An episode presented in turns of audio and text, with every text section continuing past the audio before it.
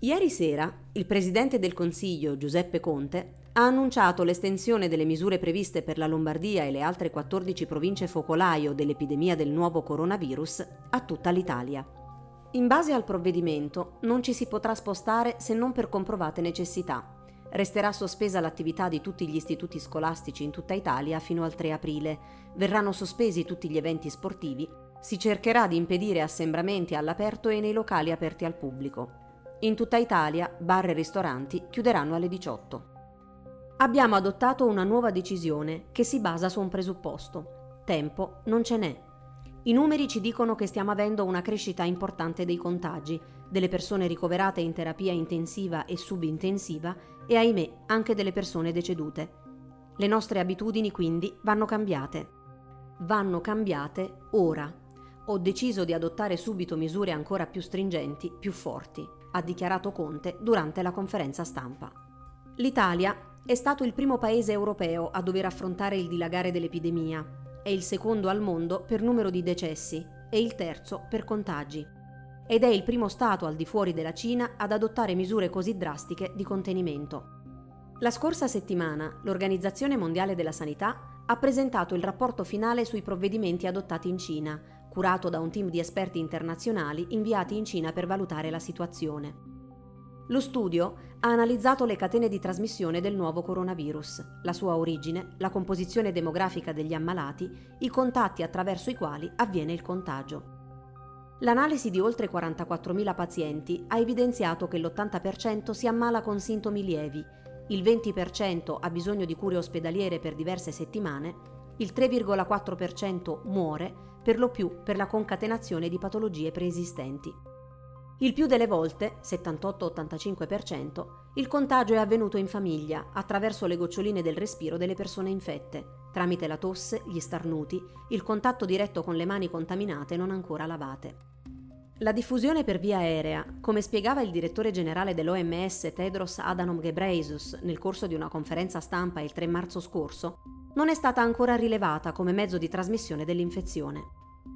Ma soprattutto, il rapporto sottolinea come la Cina sia stata in grado di ridurre drasticamente il numero di contagi. Dalla fine di gennaio, il numero di nuove diagnosi di coronavirus in Cina è in costante calo.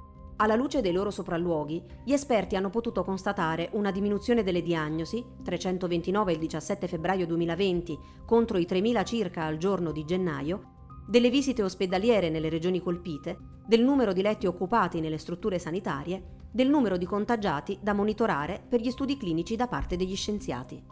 Secondo Bruce Aylward, vice direttore generale dell'O M S ed epidemiologo a capo della delegazione inviata in Cina, è questo il frutto delle decise misure di contenimento adottate dal governo, della velocità con cui si è riusciti a trovare i casi, isolarli, tracciare i loro contatti stretti e tenerli sotto sorveglianza, e alla rapidità e efficienza nell'esaminarli da parte del sistema sanitario. L'approccio coraggioso della Cina per contenere la rapida diffusione di questo nuovo patogeno respiratorio ha cambiato il corso di un'epidemia in rapida ascesa e mortale, scrivono gli esperti dell'O M S. Di fronte ad un virus precedentemente sconosciuto, la Cina ha lanciato forse lo sforzo più ambizioso, agile e aggressivo di contenimento della malattia nella storia. L'uso rigoroso di misure non farmaceutiche per contenere la trasmissione del virus Covid diciannove in molteplici contesti fornisce lezioni vitali per quella che deve essere la risposta globale. Questa risposta di salute pubblica, piuttosto unica e senza precedenti in Cina, ha invertito l'andamento dell'epidemia a Hubei e altrove. E se è vero che gran parte della comunità globale non è ancora pronta, nella mentalità e materialmente, ad attuare le misure che sono state impiegate per contenere Covid diciannove in Cina, proseguono gli esperti dell'O M S, queste sono le uniche misure che attualmente hanno dimostrato di riuscire ad interrompere o ridurre drasticamente le catene di trasmissione della malattia tra gli esseri umani. L'esempio della Cina, conclude il rapporto, dimostra che si può ridurre e addirittura fermare la diffusione sorprendentemente veloce di Covid diciannove attraverso misure non farmaceutiche che integrino l'azione di salute pubblica. È fondamentale la sorveglianza proattiva per rilevare immediatamente i casi, fare diagnosi rapidamente e procedere all'isolamento immediato dei casi, svolgere un monitoraggio rigoroso e mettere in quarantena i contatti stretti, comunicare e far accettare alla popolazione il livello eccezionalmente elevato delle misure adottate. In due interviste al New York Times e a Vox, il dottor Aylward, che ha trent'anni di esperienza nella lotta contro la poliomielite, l'Ebola e altre emergenze sanitarie globali, ha spiegato nel dettaglio come la Cina ha affrontato il nuovo coronavirus, alla luce di quello che ha potuto constatare con i propri occhi. Secondo l'epidemiologo dell'O M S, la Cina è riuscita a ridurre la diffusione del contagio grazie all'organizzazione del sistema sanitario, alle procedure di trattamento delle diverse sintomatologie manifestate dalle persone, che hanno permesso con rapidità di diagnosticare eventuali infezioni, di isolare i contagiati e di curare separatamente i casi lievi, gravi e critici, e alle misure di contenimento attraverso anche l'utilizzo delle tecnologie e dell'intelligenza artificiale. In tre settimane, racconta Aylward, abbiamo visto calare le richieste di tamponi per sintomi da covid diciannove da quarantaseimila al giorno a tredicimila. Gli ospedali avevano letti vuoti. Un focolaio in rapida crescita si è ridimensionato più velocemente di quanto ci si aspettasse. E questo è stato possibile perché si è deciso di intervenire in poco tempo, di informare correttamente la popolazione in modo tale che eseguisse le giuste precauzioni per evitare di contagiarsi e di trasmettere il messaggio che tutto il paese avrebbe dovuto rimboccarsi le maniche in uno sforzo comune, per il bene della collettività. E così è stato. Questa è una malattia che si diffonde attraverso i contatti stretti. Non è un nemico nascosto dietro un cespuglio pronto per un agguato. La Cina dimostra che se ti organizzi, ti rimbocchi le maniche e inizi quel lavoro sistematico di ricerca di casi e dei loro contatti, il virus può essere circoscritto e puoi evitare che molte persone si ammalino e i più vulnerabili muoiano, spiega Aylward. Innanzitutto è stata decisiva un'informazione pubblica capillare. I cittadini sapevano cosa fare e dove andare e rispettavano le decisioni. Pensa al virus. Dov'è e come si contiene? Sai che lo puoi rintracciare seguendo i contatti stretti di chi resta infettato. È lì che si dovrebbe concentrare la maggior parte dell'attenzione. La chiave è l'informazione pubblica e avere una popolazione informata, trovare quei casi, isolarli rapidamente. Più velocemente li isolerai, più romperai le catene di trasmissione della malattia. A quel punto si dovrà aver cura di mettere i contatti stretti in quarantena e monitorarli fino a quando non sarà certo che avranno evitato il contagio. Dai dati a disposizione dell'O M S, come detto in precedenza, tra il settantacinque e l'ottanta per cento dei casi i contagi sono avvenuti tra familiari e in genere una percentuale tra il cinque e il quindici per cento dei contatti stretti di ciascuna persona sviluppa la malattia. Quindi la strada seguita è stata quella di isolare ogni infetto dai propri parenti il più rapidamente possibile e cercare di trovare tutti quelli con cui ci sono stati contatti nelle quarantotto ore precedenti. Così facendo, non ci si è fermati alla punta dell'iceberg, come si presupponeva all'inizio, ma è stato possibile far emergere tutta la piramide dell'epidemia, spiega il vice direttore dell'O M S. Ad esempio, nella provincia del Guangdong, nel momento di culmine dell'epidemia, sono stati effettuati test su trecentoventimila persone, che si sono presentate negli ospedali con febbre e tosse. Di questi, solo lo zero virgola quarantasette per cento è risultato positivo. Questo significa che la tracciatura delle catene di trasmissione del contagio stava funzionando ed è stato possibile escludere che gli asintomatici stessero diffondendo la malattia. Grazie al pronto intervento si è potuto individuare che le persone infette manifestavano i primi sintomi dopo una o due giorni e in questo modo si è intervenuti immediatamente. Alla rapidità di diagnosi di covid diciannove si è accompagnata poi la riorganizzazione sistematica del sistema sanitario, che ha permesso di contenere il tasso di mortalità della malattia, attestatosi intorno al tre virgola otto per cento in tutta la Cina, con picchi nella provincia dello Hubei, dove si trova Wuhan, epicentro dell'epidemia iniziale, e percentuali intorno all'uno per cento nel resto del paese. Se individui subito i casi, li isoli, li metti in cura e sei organizzato nel loro trattamento ospedaliero, riduci la letalità della malattia, commenta Aylward. È stata creata una rete di ospedali per il controllo delle sintomatologie e la comunicazione delle diagnosi. In alcune aree c'erano squadre che riuscivano a dare una risposta ai cittadini tra le quattro e le sette ore e subito dopo si mettevano in moto per identificare i contatti stretti e metterli sotto sorveglianza. Il primo passo è stato attivare procedure online per contattare medici curanti e poi ospedali, in modo tale che le persone non si presentassero nelle cliniche ambulatoriali e potessero trasmettere il virus. I casi sospetti di covid diciannove venivano inviati in cliniche predisposte per la misurazione della febbre.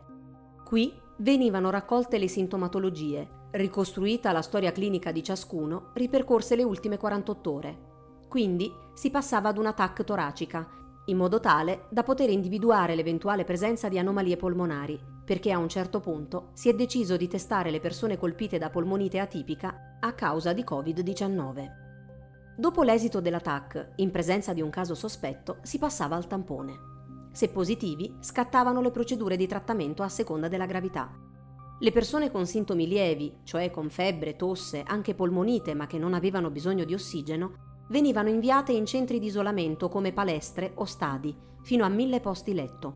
I malati con sintomi gravi, quali frequenza respiratoria in aumento e necessità di ossigeno o ventilazione, o i malati critici con insufficienza respiratoria o di più organi, e quelli oltre i sessantacinque anni, finivano in ospedale. Per l'occasione, prosegue Aylward, sono stati costruiti due nuovi ospedali e reimpostata la struttura interna di quelli già esistenti, in modo tale da evitare ogni forma di contatto tra gestione ordinaria e straordinaria.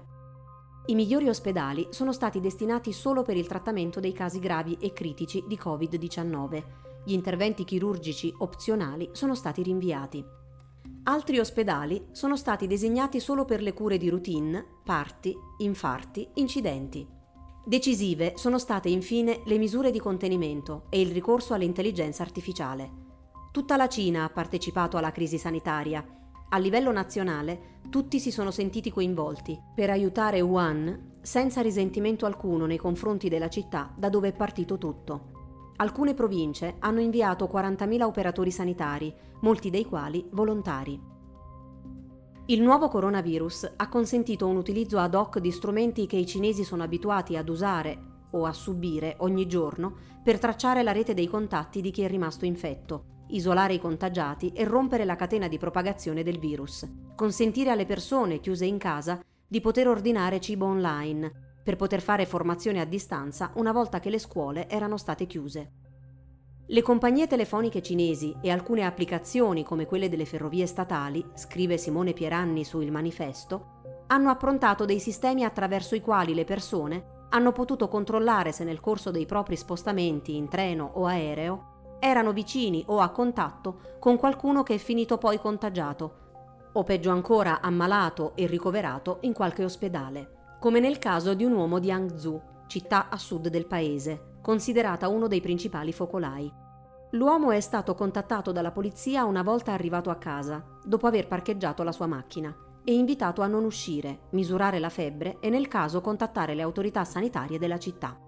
La targa della sua auto era stata fotografata durante i passaggi autostradali. Senza prestare caso al preavviso, l'uomo non ha rispettato l'invito ed è uscito di casa. A quel punto è stato contattato anche dal suo datore di lavoro. L'uomo era stato avvistato vicino al lago di Hangzhou da una telecamera con riconoscimento facciale e le autorità avevano avvisato anche l'azienda. Non stava rispettando le direttive. La società di riconoscimento facciale Megvii ha dichiarato di aver sviluppato un nuovo modo di individuare e identificare le persone con febbre, che utilizza i dati del corpo e del viso per identificare le persone. SenseTime ha affermato di essere in grado di identificare anche le persone che indossano maschere, mentre la società di telecamere di sorveglianza Zhejiang Dahua ha sostenuto di essere in grado di rilevare la febbre con telecamere ad infrarossi con una precisione entro zero virgola tre gradi, in luoghi affollati come i treni, ad esempio.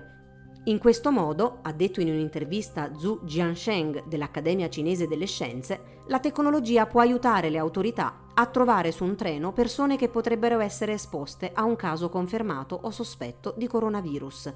Otterremo informazioni pertinenti sul passeggero, incluso il numero del treno, e le informazioni sui passeggeri che erano vicini alla persona. Molti si chiedono se in altri paesi sarà possibile ripetere l'esempio della Cina, soprattutto in riferimento a possibili violazioni del rispetto dei diritti umani. Ma in generale non si tratta di decisioni che stravolgono le regole della democrazia, prosegue Aylward nelle due interviste a New York Times e Vox. Le misure più drastiche, spiega il vice direttore dell'O M S, sono state necessarie in quei luoghi in cui l'epidemia si è diffusa all'inizio in modo incontrollato per proteggere tutta la Cina. Il paese ora sta cercando di riavviare la sua economia e lo sta facendo gradualmente per evitare nuovi contagi e nuove situazioni come quella di Wuhan. Nel frattempo, sono stati chiusi undici dei quattordici ospedali da campo costruiti per l'emergenza. Funzionerà altrove? Secondo diversi epidemiologi occidentali, l'esempio cinese non è applicabile altrove. Il rapporto degli esperti dell'O M S pone domande difficili per tutti i paesi che attualmente stanno valutando come contrastare Covid diciannove, commenta Stephen Riley, epidemiologo dell'Imperial College di Londra, su Science Mag. La missione dell'O M S è stata altamente istruttiva e ha fornito una visione unica degli sforzi della Cina per arginare la diffusione del virus nella Cina continentale e nel mondo, aggiunge Lawrence Gostin, studioso di diritto sanitario alla Georgetown University. Ma penso che ci siano ottime ragioni per cui i paesi esitino ad usare questo tipo di misure estreme. Il suo uso del controllo sociale e della sorveglianza intrusiva non sono un buon modello per altri paesi. Altri hanno espresso perplessità sull'efficacia a lungo termine delle misure adottate. Non c'è dubbio che abbiano soppresso l'epidemia, ha affermato Mike Osterholm, capo del Center for Infectious Disease Research and Policy dell'Università del Minnesota, Twin Cities. È come reprimere un incendio boschivo, senza però spegnerlo. Tornerà ad infiammarsi in breve tempo, ma questo ci darà l'opportunità di vedere come la Cina gestirà una possibile riemersione di Covid diciannove. Di diverso avviso la redazione della rivista scientifica The Lancet, che in un editoriale ha commentato che al di fuori della Cina si è fatto troppo poco e si è intervenuti troppo tardi per contenere l'epidemia. L'esempio cinese, spiega la rivista scientifica, presenta importanti lezioni che i presidenti e i primi ministri occidentali possono imparare, in modo tale che siano più veloci e aggressivi nel contenere la diffusione del virus. Le misure di sanità pubblica, come la sorveglianza, il tracciamento completo dei contatti, il distanziamento sociale, le restrizioni sulla possibilità di potersi muovere all'interno del paese, l'informazione capillare nei confronti della cittadinanza su come comportarsi, come ad esempio il lavarsi le mani, la garanzia di vaccinazioni antinfluenzali per le persone fragili e immunocompromesse e il rinvio di operazioni e servizi non essenziali sono tutte strategie che contribuiscono a ritardare la diffusione dell'infezione e ad abbassare la pressione sugli ospedali. I singoli governi, prosegue l'editoriale, dovranno decidere dove tracciare la linea sull'attuazione di tali misure. Dovranno valutare i rischi etici, sociali ed economici rispetto ai comprovati benefici per la salute. I colossali sforzi di salute pubblica del governo cinese hanno salvato migliaia di vite. Gli altri paesi, che ora affrontano gli stessi problemi, dovranno assumere rischi motivati e agire in modo più deciso, lasciando da parte i loro timori per gli effetti negativi, anche economici, a breve termine, che potrebbero derivare dalla limitazione delle libertà pubbliche come parte di misure di controllo delle infezioni più assertive.